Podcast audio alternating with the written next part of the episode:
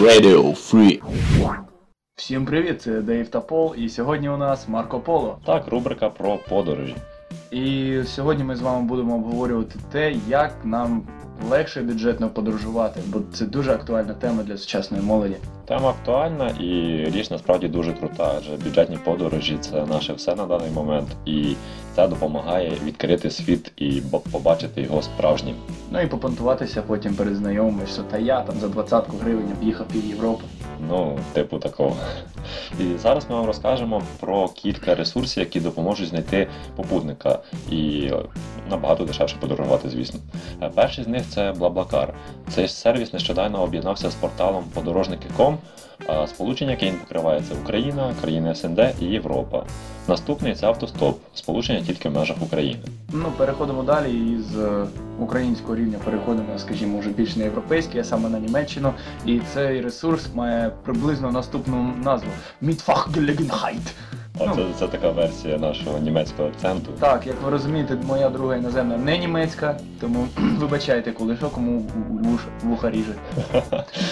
А, Тобто цей, от не буду повторювати, ви зрозуміли, що він е, допомагає знайти попутника на території Німеччини, скажімо так, пересуваючись нею.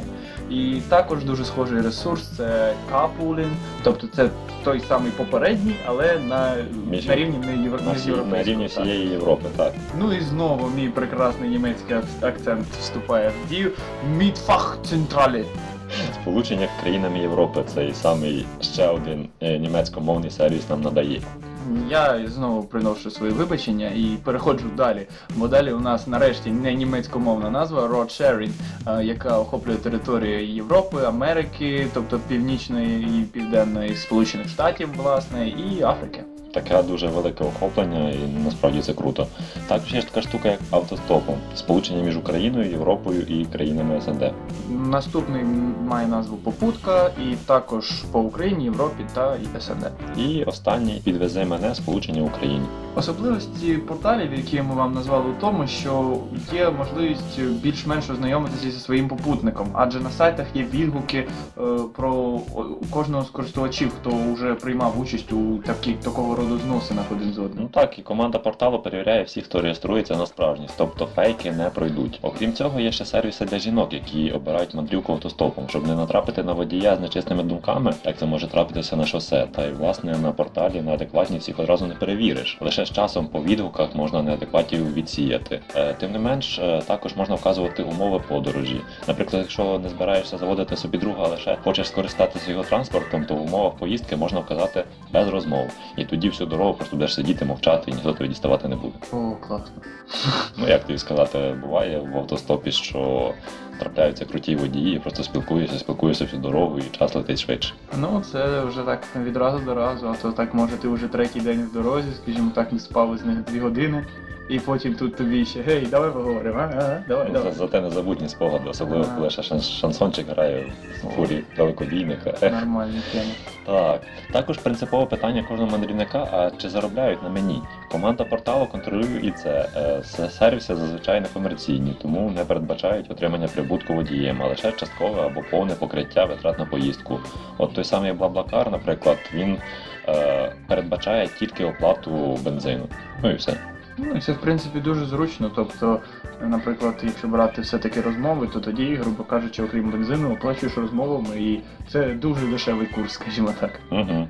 Зв'язатися з обраним попутником можна через мейл або сервіс внутрішніх повідомлень, або навіть через телефон.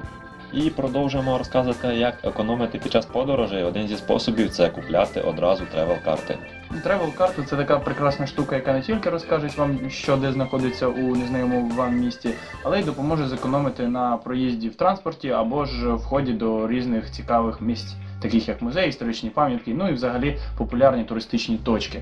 Тобто ви купуєте цю карту і одразу, в залежності від її вартості, вам будуть доступні ті чи інші функції. Тобто, наприклад, у Гамбурзі можна купити таку карту від 10 євро, у Римі вже від 28, а у Нью-Йорку це буде не менше ніж 109 доларів в середньому. Так, таке воно велике яблуко, там дуже багато всього одразу, і проїзд там явно не дешевий, тому одразу і від 110 доларів. А ще один спосіб зекономити на житлі під час подорожі е, це скористатися послугами хостелів або поселитися місцевого мешканця. Ну або ж можна вже навіть знайти собі квартиру, але навіть для цього є спеціалізовані сайти. І найпопулярнішим з ним з них можна назвати Airbnb. Тобто е, також можна знайти відгуки про житло на деяких сайтах або про самих господарів. І таким сайтом можна назвати TripAdvisor. Так, і цей сайт дуже допомагає з відгуками, тому що можна добряче збити ціну на житло. Е, Бувають різні випадки, наприклад, якщо ви поселилися місцевого жителя на певних умовах, приїжджаєте, а він намагається підвищити ціну, бо раптом він подумав, що він надто мало з вас бере. Тут ви кажете йому, що напишете про нього поганий відгук на тому самому TripAdvisor, ну і в майбутньому до нього люди вже будуть разів 10 думати, перш ніж до нього їхати. Тому для нього це буде така дуже серйозна проблема, і він, напевне, все-таки скине вам ціну. Тож навіть е, у зйомі квартир нам допомагають різні сайти. І це навіть не повний перелік, це так лише декілька, бо дійсно ця, скажімо, сфера дуже дуже дуже і широка. Ну і звісно, ніякому разі не забуваємо про каучсерфінг. Звичайно. Що ж, летимо далі. І також ми хочемо розказати вам про те, як треба планувати поїздку, щоб на ній зекономити. Так, адже найдешевшу подорож краще всього планувати самостійно. Підготовка до бюджетної подорожі може починатися як за два місяці до поїздки, так і за рік, а може і навіть більше. Тобто ви собі вирішуєте, що ви кудись точно поїдете, і вже починаєте поступово складати план. Бо коли ти робиш щось е, сумбурно, то в результаті доводиться за це платити зазвичай. Бо Так, і часом, і нервами, і всім одразу. Ну і тому варто перше, що зробити, то визначитися з маршрутом, обрати, куди ви їдете, що ви хочете там побачити, і що вас власне цікавить. Але хочемо зазначити, що не обов'язково рухатися лише туристичними стежками, які, от, знаєте, як то кажуть, мейнстрімні.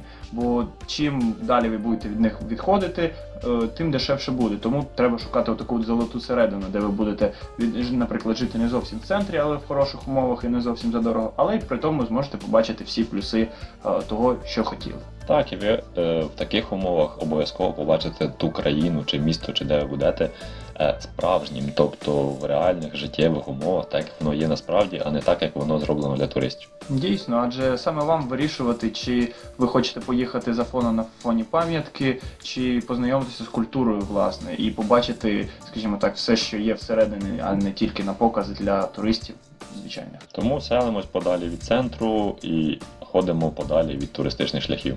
Що ж, а також ми хотіли б вам сказати про те, що треба пам'ятати або ж не забувати, якщо вже ви спланували і прям відбуваєте у подорож. А для більшості ваших обраних маршрутів потрібно буде відкрити візу. Ну, зазвичай це лякає деяких людей, особливо тих, хто ніколи цього раніше не робив. Але насправді тут нема чого переживати, бо це зовсім не складний процес. Достатньо просто вточнити, які саме документи потрібні, зібрати їх і подати в потрібний термін. Ну і це знову ж таки показує, що до подорожі треба готуватися заздалегідь, тому що якщо у вас буде достатньо часу, ви зможете спокійно собі вивіряти всі необхідні вам документи і спокійно розібратися з візовим центром. Ну а також, щоб подорож ваша була комфортною, потрібно продумати, що саме з речей ви будете брати. Ну, краще всього збиратися так, щоб весь багаж був в одній валізі, а ще краще, щоб все було в рюкзаку, тобто собі рюкзак на спину і пішов. Брати треба тільки найпотрібніше. Одяг, який вдягаєте на себе, має бути розрахований на подальше використання, а не лише на час перельоту. Тоді у валізу не доведеться пакувати зайвого. Також е, розгляньте варіанти того, як правильно пакувати рюкзак. Кілька разів і ви вже будете справжнім майстром в цій справі. Ну і звичайно, ще про що треба сказати, це наша от така от пострадянська звичка набиратися повну сумку сувенірів. Це не дуже хороша практика, адже якщо так подумати, то достатньо буде лише декількох листівок для найближчих людей.